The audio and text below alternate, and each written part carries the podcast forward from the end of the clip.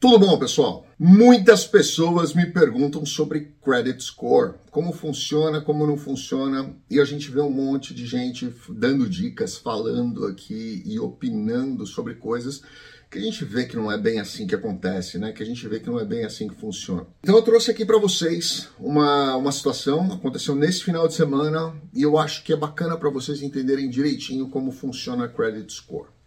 Primeiro ponto, muita gente quer abrir credit score com IT number, e que é uma das formas de tax ID, né? Para quem, principalmente para quem não tem social, o IT number acaba funcionando aí como um paliativo para algumas questões. Qual é o grande problema do IT number? Se ele for utilizado de forma errada, ele pode caracterizar trabalho. Se ele caracterizar trabalho, você vai ter um problema no seu processo na hora da sua entrevista e principalmente na hora da concessão de um green card ou de um visto. Então toma bastante cuidado com essa questão do whiting number, certo? Segunda situação, o whiting number muitas vezes ele está ligado a uma conta só, ele não está ligado ao sistema inteiro. Então você não vai conseguir ver os três credit bureau de, de com um whiting number, por exemplo. Você vai ter sempre um delay ou uma falha entre um e outro um vai aparecer um número totalmente diferente, um vai aparecer muito alto, não vão aparecer todos os créditos ali, não vai aparecer, por exemplo, você tem um cartão de crédito no Bank of America, você tem um outro cartão de crédito no Chase, pode aparecer num credit bureau e não vai aparecer no outro. Então, esse é um problema para quem tem IT number, certo? Mas quando você tem o social, tudo passa a ser integrado. Quer dizer que todos vão reportar em todos os credit bureaus? Não. Mas a grande maioria vai. E aí os o credit score entre eles acaba sendo de uma forma mais uniforme. Nunca vão eu nunca tive, pelo menos em muitos anos, eu nunca tive nenhum credit score de um, de um, de um por exemplo, de um Equifax igual ao TransUnion.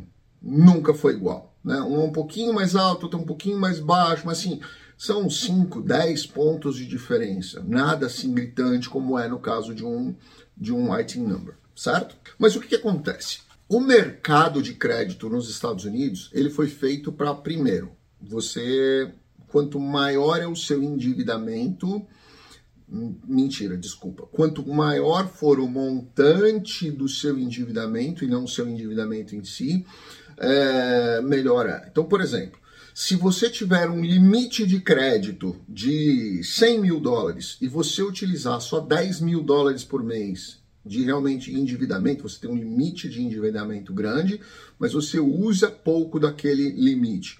Isso vai fazer o seu credit score ser excelente, muito bom. Tá? Se você usar mais de 20 ou 30% do seu limite total de endividamento, isso é péssimo. Então, seu credit score acaba caindo. Mas se você tem 2, 3, 5, 10 cartões de crédito, isso é um erro que muita gente acaba, acaba cometendo, inclusive eu, eu vou mostrar aqui para vocês. Ah, você tem 20 cartões de crédito, 30 cartões de crédito, é muito comum isso acontecer. Eu conheço pessoas que têm 35 cartões de crédito. Isso vai aumentar o maior volume, vai aumentar o volume total de, de, de possibilidade de dívida, não quer dizer que você vai usar tudo isso. Mas isso é ruim também por um outro lado, porque você vai ter muitos cartões com limites baixos, em vez de ter poucos cartões com limites mais altos, né?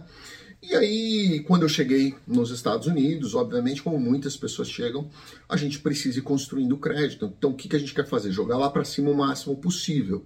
E na hora que a gente joga lá para cima o máximo possível, a gente tem um monte de cartão. Eu tinha 19 cartões de crédito é, que ficavam dentro do cofre e eu não usava. Né? E sempre ficava ali, mas assim, só para manter o meu limite de capital é, de utilização de crédito sempre alto e eu usando sempre o, o menos possível para, obviamente, manter um credit score alto.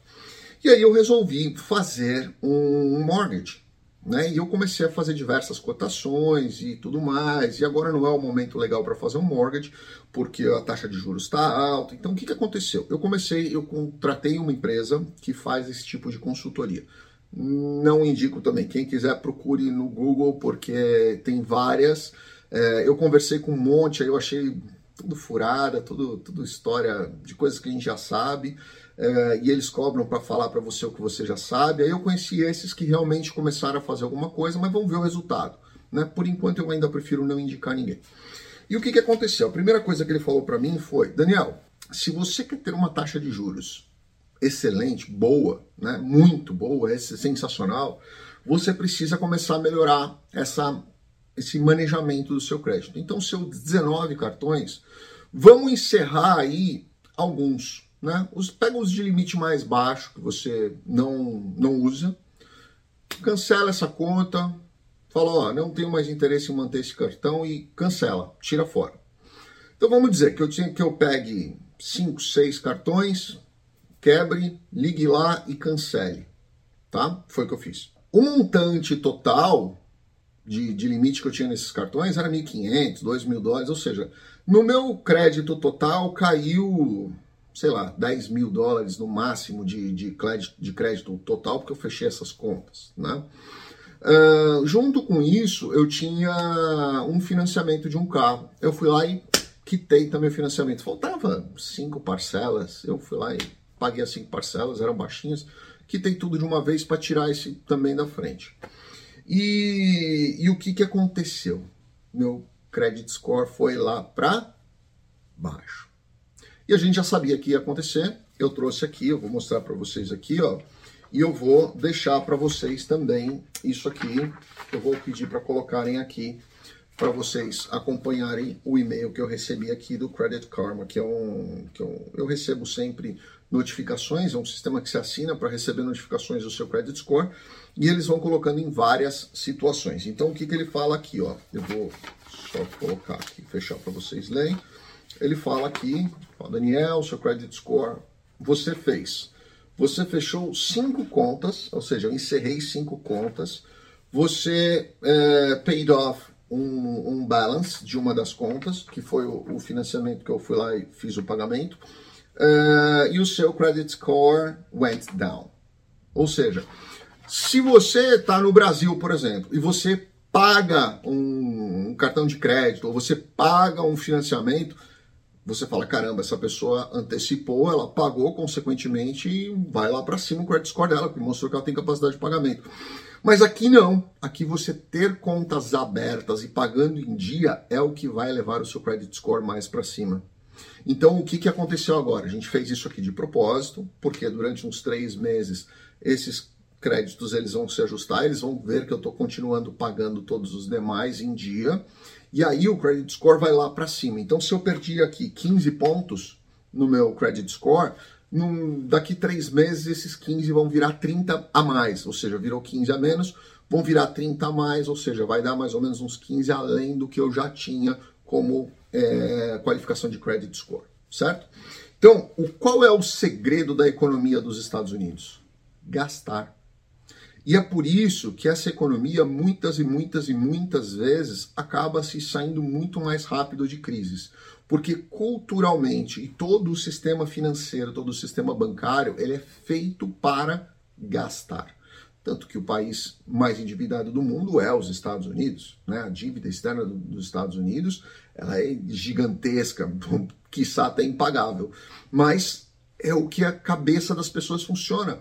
Então elas criam linhas de crédito para que você vá trabalhando, vá que vá trabalhando para pagar aquela e depois você trabalha para pagar outra dívida e depois você compra uma casa assim, compra um carro assim, vai construindo o seu patrimônio sempre fazendo com que a economia continue girando e que a liquidez continue na mão das pessoas. O que eu não vejo no Brasil é justamente isso. A gente não vê liquidez na mão das pessoas, isso é um grande problema, né? A gente enfrenta esse problema todos os dias. O brasileiro e as empresas brasileiras estão cada vez com menos crédito e menos liquidez, funciona o contrário aqui. E as pessoas acabam, obviamente, tendo menos crédito, menos tomada de crédito, menos crescimento para o país. Então, só para vocês entenderem, credit score aqui é o seguinte: quanto mais você deve, maior vai ser o seu credit score, desde que você pague em dia, de acordo com o seu contrato, de acordo com a expectativa do seu credor em receber o dinheiro dele. Você pagar antecipado e encerrar uma conta não é positivo. Você pagar a sua conta toda em dia e não abrir uma outra conta, ou seja, você pagou o seu carro, o seu financiamento inteiro. Ah, agora eu não quero mais nada. Eu vou ficar com esse carro aqui. Ou seja, você encerrou uma conta e não abriu outra vai cair o seu credit score também, porque a economia é feita para você sempre estar ali, girando, comprando, adquirindo, crescendo, pagando. É assim que funciona a economia e eu acho que é por isso que esse país tem o resultado que ele tem com relação a essa, essa economia estável e que passa por crises como qualquer uma outra, mas os Estados Unidos sempre teve uma capacidade gigantesca de sair muito rápido das crises, estimulando a economia, estimulando o consumo, estimulando as pessoas a investirem e a crescerem cada vez mais. Certo? Se você tem alguma dica para Credit Score, escreve aqui para as pessoas, com certeza elas vão ter, é, vão ler e vão acabar, obviamente, aí aprendendo um pouco mais também. Fiquem com Deus, um grande abraço.